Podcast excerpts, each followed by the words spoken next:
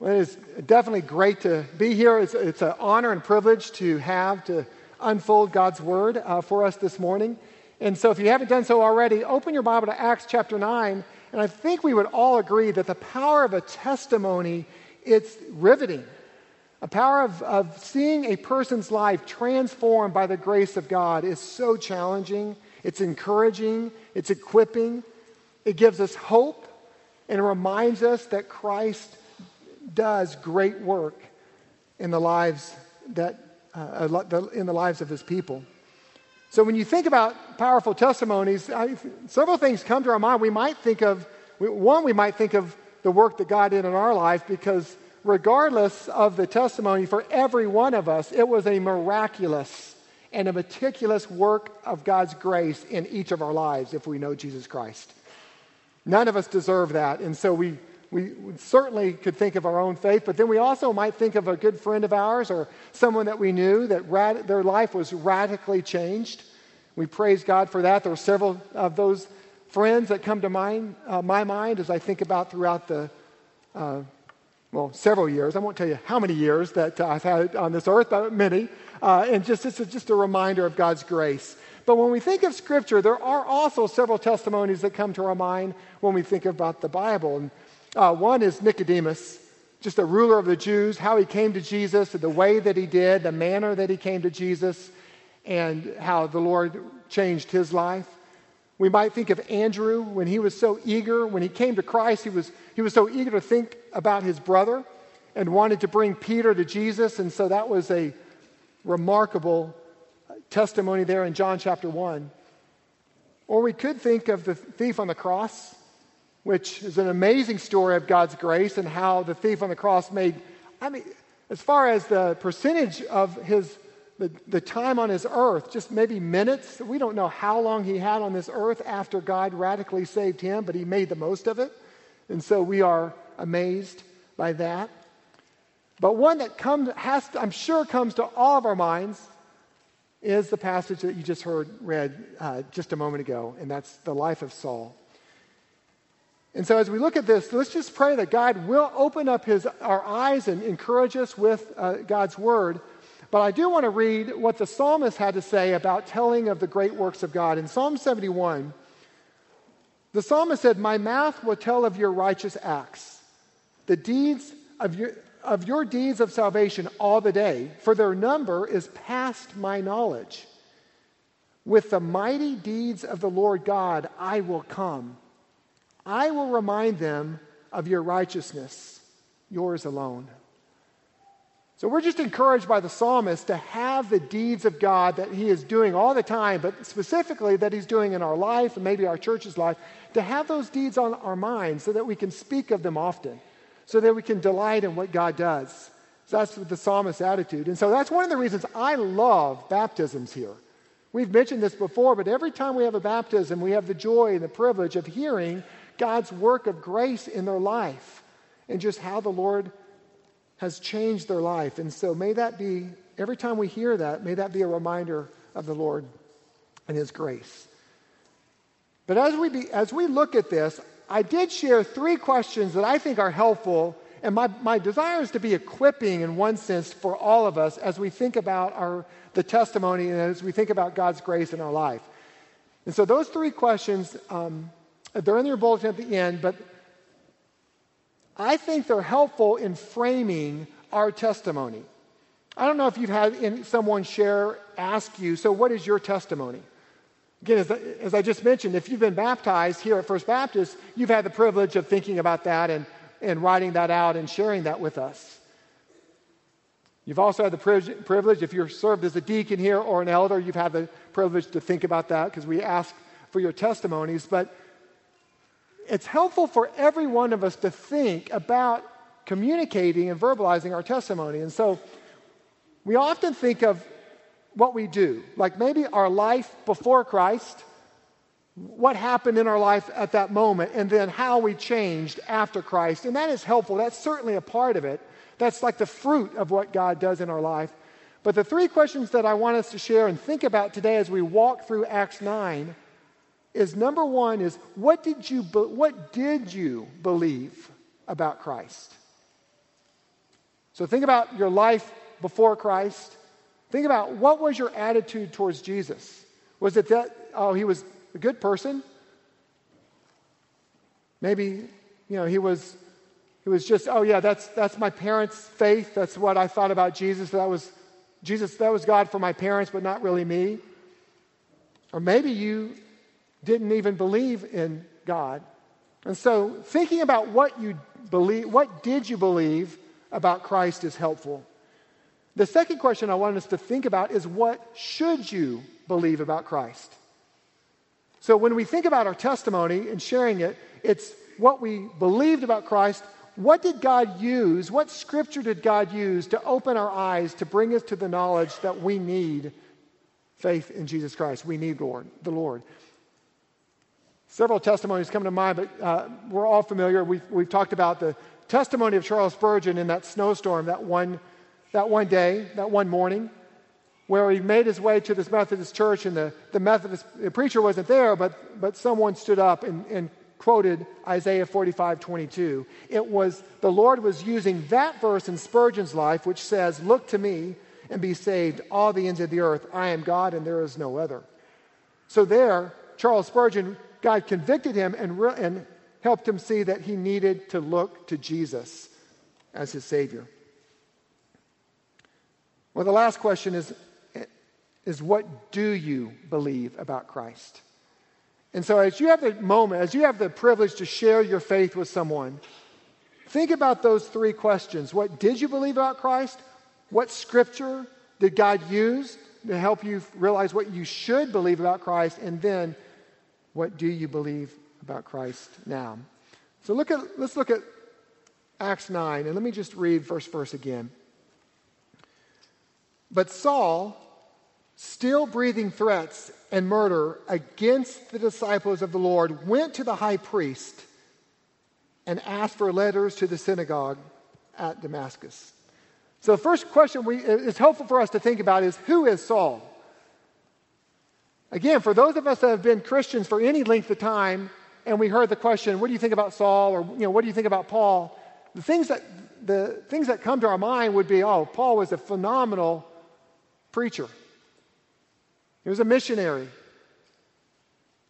One that might, maybe has come to our mind over the last several months is we're a he's a church planner, especially as we're thinking about and praying, and we just we are planning a church here, Lord willing, in the life of this church over the next year. We're looking at Paul to say, oh wow, what did he do? How he was a phenomenal church planner. He was a bold proclaimer of Jesus Christ, that's for sure, but that wasn't who he was. We're going to learn in Scripture who Saul was. And this testimony, we're going to look at Acts 9, but I am going to grab some other parts of his testimony because the testimony of Saul is one, it's mentioned in Acts 9, but also you can find the testimony in Acts 22 in Acts 26. And even in some of the letters that Paul writes, he refers back to his testimony. And so when, when you take all of that together, it helps uh, us give a mo- more robust picture of really who this person was. Well, in Acts 22, we know that he was, a, he was a student of the law. He studied under Gamaliel. Now, that won't when we hear that, study under Gamaliel, that, that just might go just right by us. But Acts 22 says about him, about Gamaliel, that he was a teacher of the law. And actually, in Acts 5 says he was held in honor by all people. And so Saul was a, a student of Gamaliel, top professor of the Old Testament at the time. So he was respected, he was, he was an influential teacher. Now, also, we know about Saul, he was a zealous man. He, there was a lot of energy that Saul put forth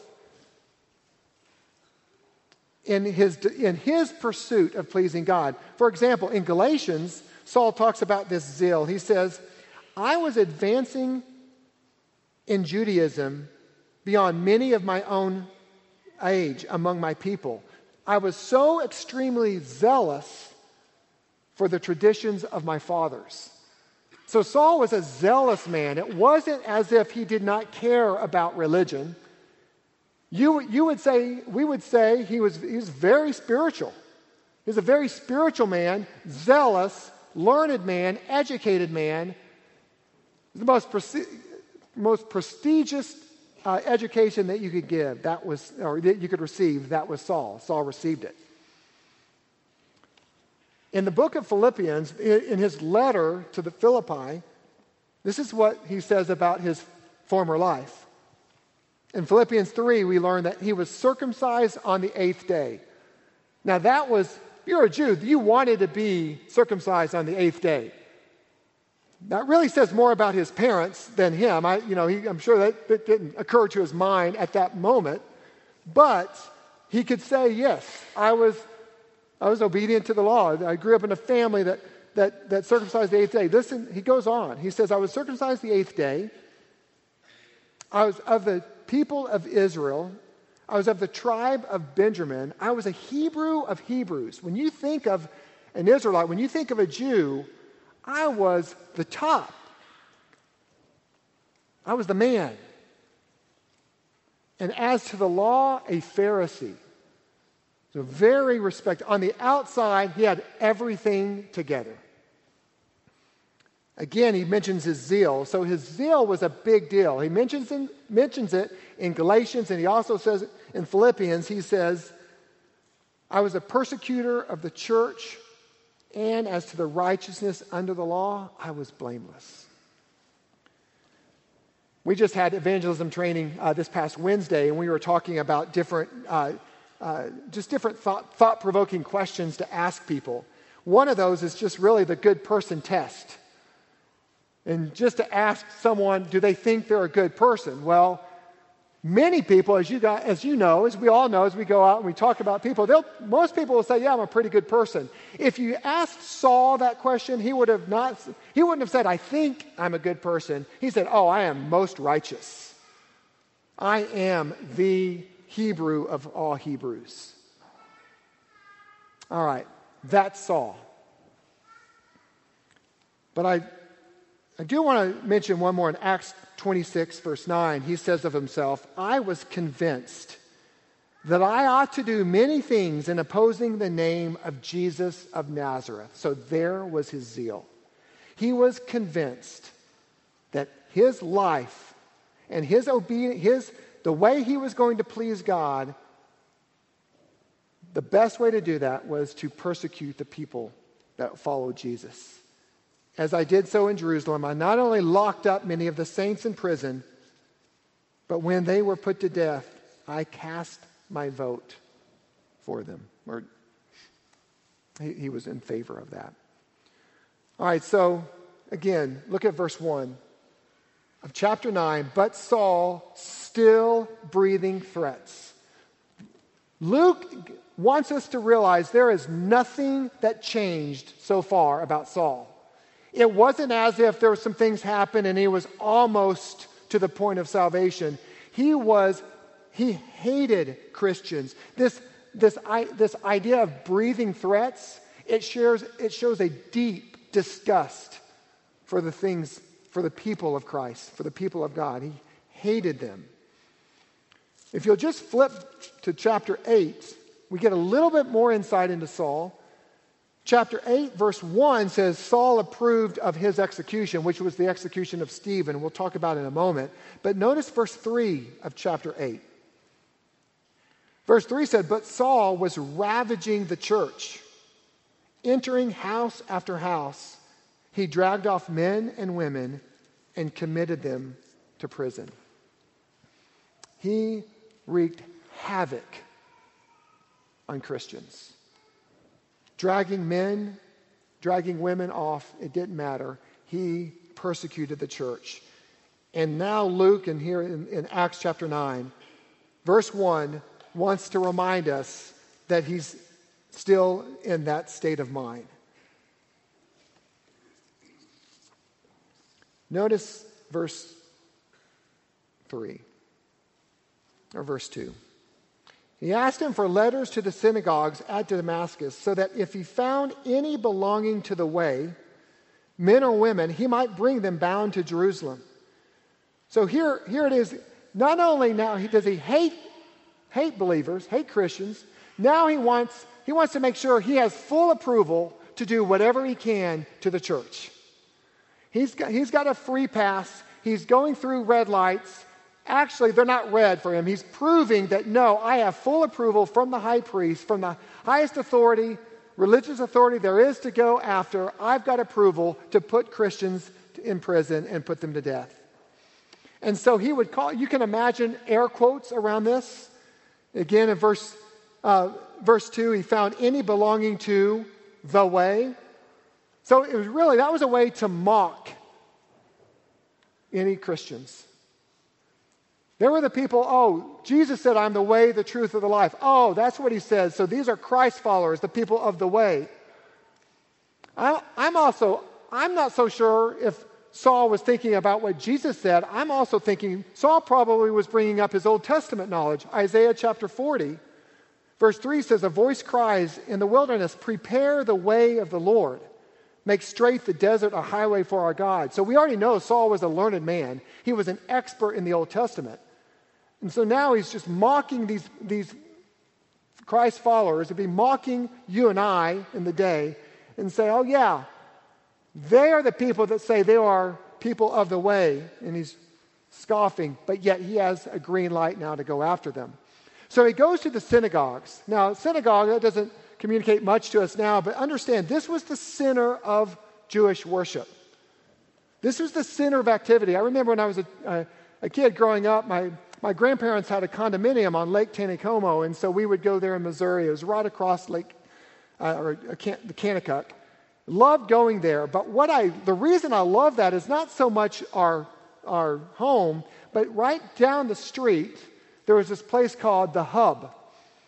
Never fully understood why, but uh, it was called a hub, but it was, I guess it was just a gathering of this is where life happened. And well, when you got there, they had the pool table, they had the pick, pick, uh, ping pong table, they had a swimming pool, they had games, they had beverage drinks, they had food, everything. It was just the center of activity. So that's where you found, that's where you found me a lot during when we would visit visit there. Well, in, in the synagogues, if you're going to interact with Jews, it, you're going to go to the synagogue. It's the center of activity. Community life happened around the synagogue. Administration took place. So everything took place. And now, because of the persecution of Saul, or that Saul approved, because of that persecution, Christians, you remember, they were scattered all over. So they would leave Jerusalem and they made it all the way up to Damascus, which is about 120, 150 miles away from Jerusalem. Saul is going to go after them. And so he's targeting the synagogue. Jesus reminded his disciples, Jesus prepared his disciples for people like Saul. In John 16, listen to what Jesus said They will put you out of the synagogues. Indeed, the hour is coming when whoever kills you will think he is offering service to God. And they will do these things because they have not known the Father nor known me. So, the question that I asked at the very beginning what did you think about Christ? If we were to ask that question of Saul, what did Saul think about Christ? He thought he was a blasphemer. He thought he was deceptive. He thought he was dead, for that matter. But he had no healthy thought of who God was. His doctrine was in error. He was heretical in his view of Christ. His doctrine of man was skewed because he was, again, the Hebrew of Hebrews, self righteous, thinking that you can earn favor with God. His doctrine of the resurrection was severely underdeveloped. It wasn't that he didn't believe in a resurrection, that was the Sadducees. He, the Sadducees didn't believe in the resurrection. Saul had an idea of the resurrection, but he just did not think that Jesus was the one. So his theology was, was not was false. But I want to just remind us all when we look at Saul's life, this should bring us hope. It should bring us courage that God changes lives. But it starts, I don't want you to miss this. It starts with prayer. when I look at Acts 9 and we, and we think about the life of Saul, I'm aware that probably every one of us has someone in our life that it's heartbreaking when we see their life. We want more than anything for them, for God to open their eyes and for them to come to faith in Jesus Christ. But I want to remind you of Acts, in Acts chapter 7, I want to remind you of a prayer that Stephen prayed. As Saul was persecuting Stephen, as he, was appro- as he approved people to stone Stephen, this is what Stephen said or did. The last breath of Stephen's life on earth, falling to his knees, he cried out with a loud voice, Lord, do not hold the sin against them. And when Stephen had said this, he fell asleep. Think about that for a moment. Everything that we have just discussed with Saul, everything that's packed in verse 1 and 2 of Acts 9, this man was an evil man, but yet the humble and faithful and bold prayer that Stephen prayed moments before his death, the Lord applied it to Saul. And you know, brothers and sisters, that gives us so much hope is that I'm aware that some of us this morning are in this room and they're thinking, we're thinking about our older son or older daughter. Maybe it's our spouse or relative. Maybe it's a coworker. From the eyes on the outside looking in, we think there's no hope for them. They'll never, never come to Christ. It's just impossible. Well, we know it is impossible with man, but listen, God answers prayers, and he answered Saul's prayer. Stephen never knew. Stephen never knew that God would answer that God answered the prayer, but he did. And so maybe it's the Lord convicting us right now, reminding us right now, let's pray for those people that the Lord brings to our mind. Pray and believe that God does change lives. So notice Jesus confronts Saul, verse 3. Verse 3 says, Now as he went on his way, he approached Damascus, and suddenly a light from heaven shone around him. This is amazing. This is a, bright, a light. The Lord came and he confronted Saul in the very path that he was going to persecute Christians. The Lord revealed himself to Saul. In the other testimony in Acts 26, verse 13, Saul recounts that moment this way. He says, At midday, at midday, O king, he was speaking to the king about his testimony. He said, I saw on the way a light from heaven, brighter than the sun that shone around me and those who journeyed with me. It was unmistakable that God revealed himself to Saul. I love the fact that there were witnesses there. You, you learn that in Acts chapter 9, verse 7 and 8. People, it, it was undeniable. This was not a subjective little experience that Saul had, it was verifiable. There were men that were with Saul. They may not have seen, understood Jesus. In fact, we know that they didn't fully understand. They didn't understand what they were hearing, but they cannot deny what happened. And so God sovereignly and meticulously had other people with Saul on that day just to advance the name of Christ. It's amazing. So Jesus confronts Saul, but he also convicts Saul. Look at verse 4. And falling to the ground, he heard a voice saying, Saul, Saul, why are you persecuting me? Now, there's, there's a few things I want us just to notice briefly as we look at this verse. Notice the physical demeanor. Notice that what the, uh, Saul's demeanor changed. When he realized he was in God's presence, he fell to the ground. So overwhelmingly captivating for Saul that he fell. And this is the common human response when we go in, in the presence of the Lord. Matter of fact, this was of uh, the Roman soldiers. They answered when they were crucifying, about to capture Jesus. They, uh, Jesus said, Whom do you seek? And they answered, We seek Jesus of Nazareth. Jesus said, I am he. And when Jesus said to them, I am he, they drew back and fell to the ground. Saul was in the presence of the Lord this day. undeniable, verifiable. He met with Jesus. But notice the intentionality that God intentionally sought Saul. Notice the repetition of his name Saul, Saul.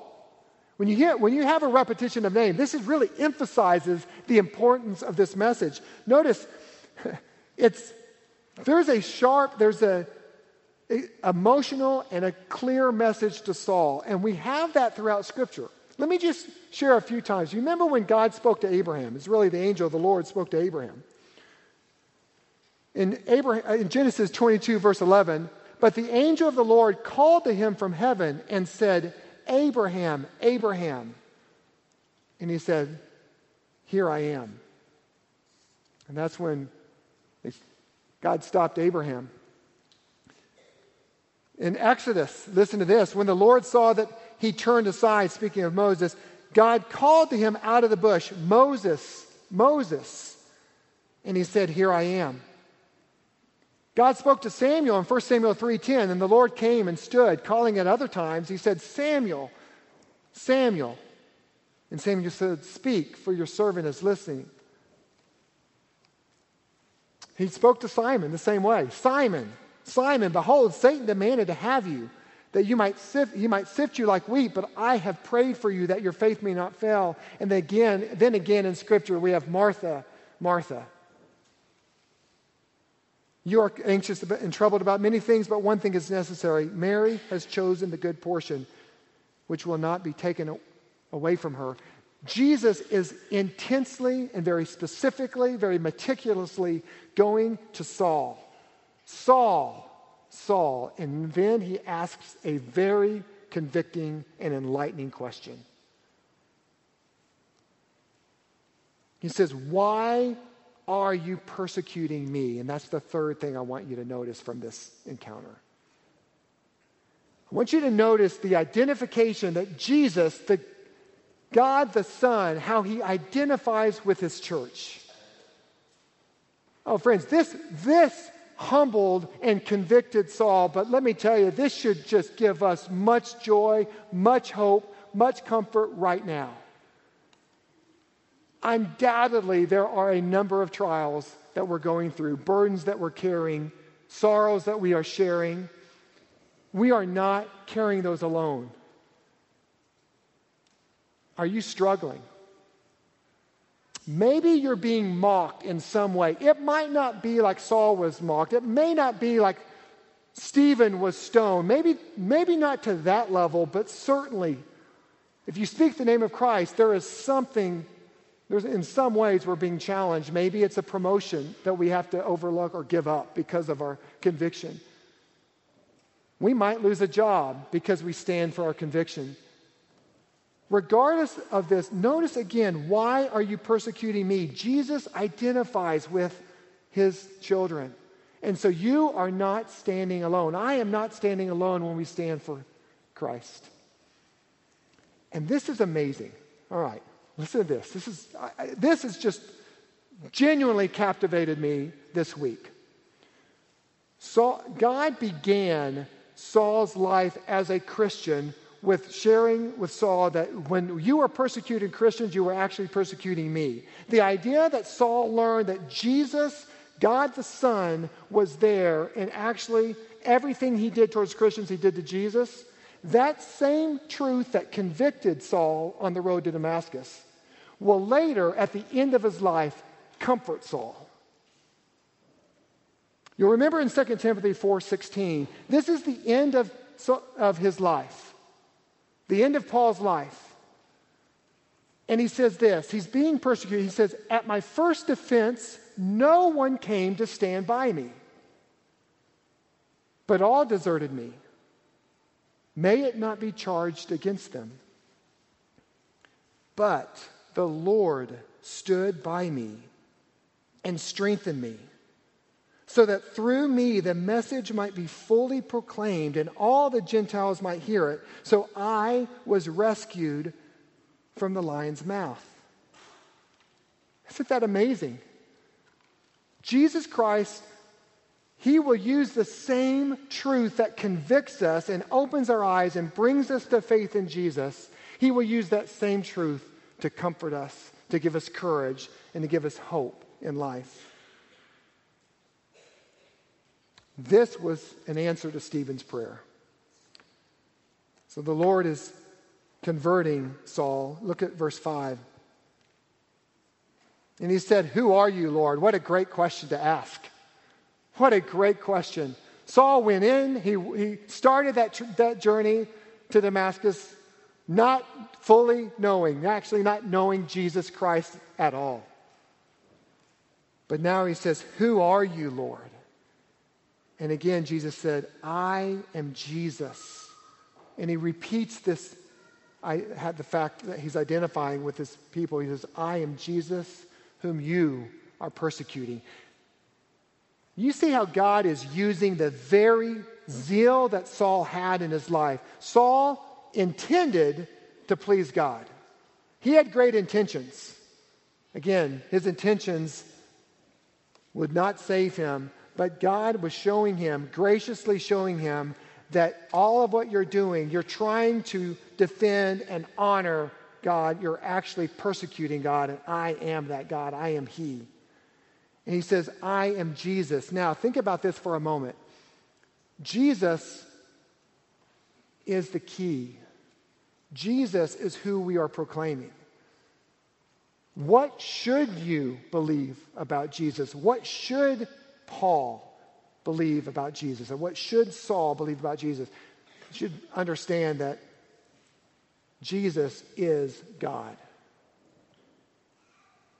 You remember in Matthew chapter 1, the birth of Jesus, or prior to the birth of Jesus, the angel said, She will bear a son, and you shall call his name Jesus, for he will save his people from their sins. That Jesus, who will save his people from their sin, was saving Saul uh, at that moment from his sins. I am Jesus. Acts 4:12, just a few chapters before this passage, Acts 4:12, but there is salvation in no one else. For as there is no other name under heaven given among men by which one can be saved. This was the only truth that Saul needed. It was the only truth that could save him. It is the only news that he needed to know is that Jesus is in his presence. I am Jesus, whom you are persecuting, he says. Well, notice verse 6. So he says, I'm Jesus whom you're persecuting, but he goes on. Jesus says, But rise, rise and enter the city, and you will be told what you are to do. At that moment, Saul understood that Jesus was the King of Kings and the Lord of Lords. There was a dramatic shift in his understanding and his belief that Jesus was who he said he was. And so God graciously, Jesus graciously gives a command. So he goes, you know, Saul was going toward to Damascus to persecute Christians. Now he was going to proclaim Christ. What a radical change. And this, again, should give us much hope and courage in what God can do. He, he was, again, he was going to Damascus to make uh, Christians prisoners of Paul. But actually, what was happening was God was making Saul a prisoner of Jesus Christ. Saul even identifies into his letter in Philemon, as Paul was writing to Philemon, he identifies that, hey, I'm a prisoner of Jesus Christ.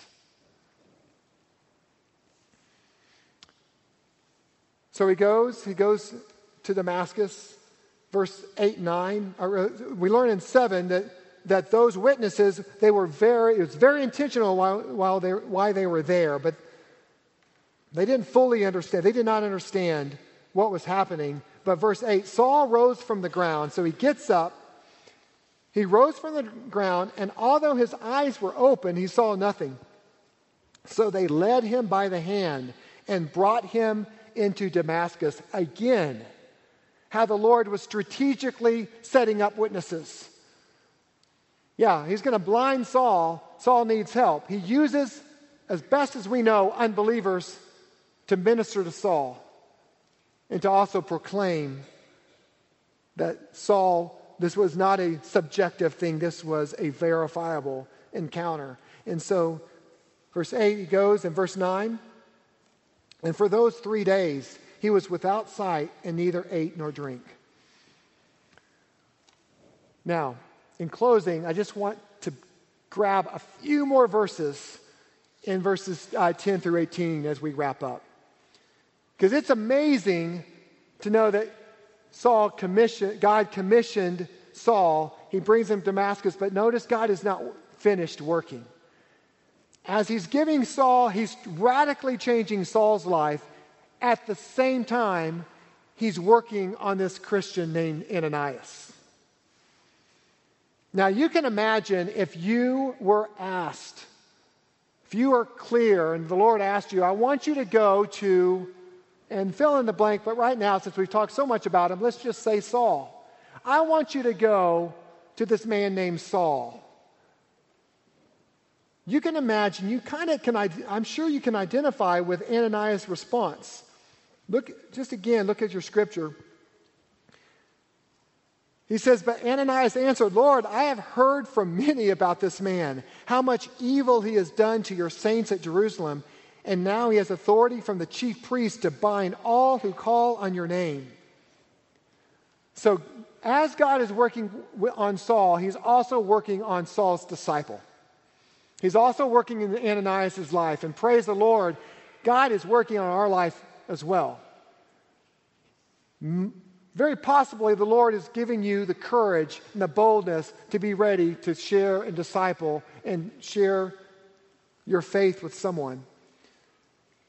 Well, the Lord was gracious, Jesus was gracious, but he didn't let Ananias off the hook. He's, he just responded, but the Lord said to him, No, you, go.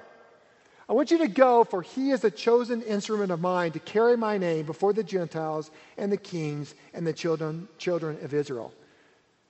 So understand, it, it, was a miraculous work that God saved Saul, but let me tell you, it was a miraculous work that God prepared Ananias to be obedient to go towards Saul. So I want to encourage you, regardless of what we are doing, if we, when we are faithful and obedient to Christ, it is a miraculous work of God and to God be the glory. So we, there is not, we cannot, there's not a too small of task for any one of us.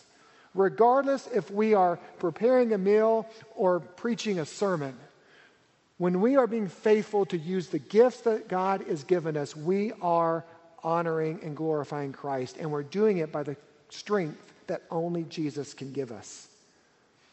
And so God's going to get the glory for Ananias for what he does in Ananias' life. And so we'll wrap up with For I will show him how much he must suffer for the sake of my name. Jesus told Saul, You need to go and wait. And now he's answering Saul's prayer. He's going to find out. He's going to show Ananias now, or show Saul what all he has in store. Verse 17, it's the last theological truth I want to close, say, and share. Ananias departed. He entered the house, and laying his hands on him, notice this he says, Brother Saul. Ananias greets Saul as a believer, as a brother in Christ.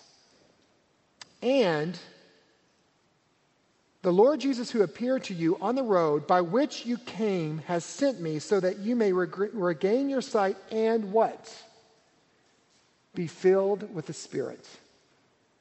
Saul had the Holy Spirit. The Holy Spirit dwelt in Saul. And in order of events, I just want you to notice later he was baptized, and immediately something like scales fell from his eyes. He regained his sight. Then he rose and was baptized, and taking food, he was strengthened. There is a teaching that associates receiving the Holy Spirit at baptism. Friends, Acts 9 makes it clear that is not the order. Saul understood that Jesus was God. God radically saved Saul. The Holy Spirit dwelt Saul. Then later, he publicly professed that in believer's baptism. Isn't it amazing, brothers and sisters, the, the miraculous work and meticulous work of God in our life? And so, as we wrap up, as we think about this passage, my prayer for all of us, myself included, that God would remind us of those people that are in our life. As our friend Kyle Mercer would say, that are near to us but far from God. My prayer is that God would remind us of who those people are. And regardless of thinking and believing, oh, they're too far, there's no way that God can save them. Let's learn from Stephen and let's pray that the Lord would be gracious and not count their sin against them. Let's learn from Ananias to trust that God has a great work for us and just trust that the Lord would give us strength and boldness to go and speak of Christ to a dying world. And let's be ready to disciple and make disciples of all nations, just like the Lord commanded Saul, he commanded Ananias to go, and so he commands us to go and proclaim the gospel. Let's pray. Father, we thank you for your word. Lord, we thank you for your miraculous and meticulous grace and work of God that you have done in our lives, that you are doing in, in our lives, and that you will do. And Lord, I ask that you would remind us, I pray that you would convict us of those when we have stopped praying for people like Saul. I pray that you'd convict us. I pray that we'd be like Stephen, that would have the courage to pray and believe that you change lives. Lord, I pray that you would convict us when we are like Ananias and we're doubting whether this person A or person B wants to hear the name of Jesus, and so we shrink back. Lord, I pray that you would convict us of that and give us the courage to speak the name of Christ, to disciple, to share our life and your word with other people. And Father, I do pray, Lord, as we look at Saul, I pray that you would give us just the, the delight and the zeal to live our whole life for you. And regardless of the opposition, that we would be able to, to know and believe and take courage in the fact that you stand with us. We thank you for identifying with your children. Thank you for your presence. In Jesus' name we pray. Amen.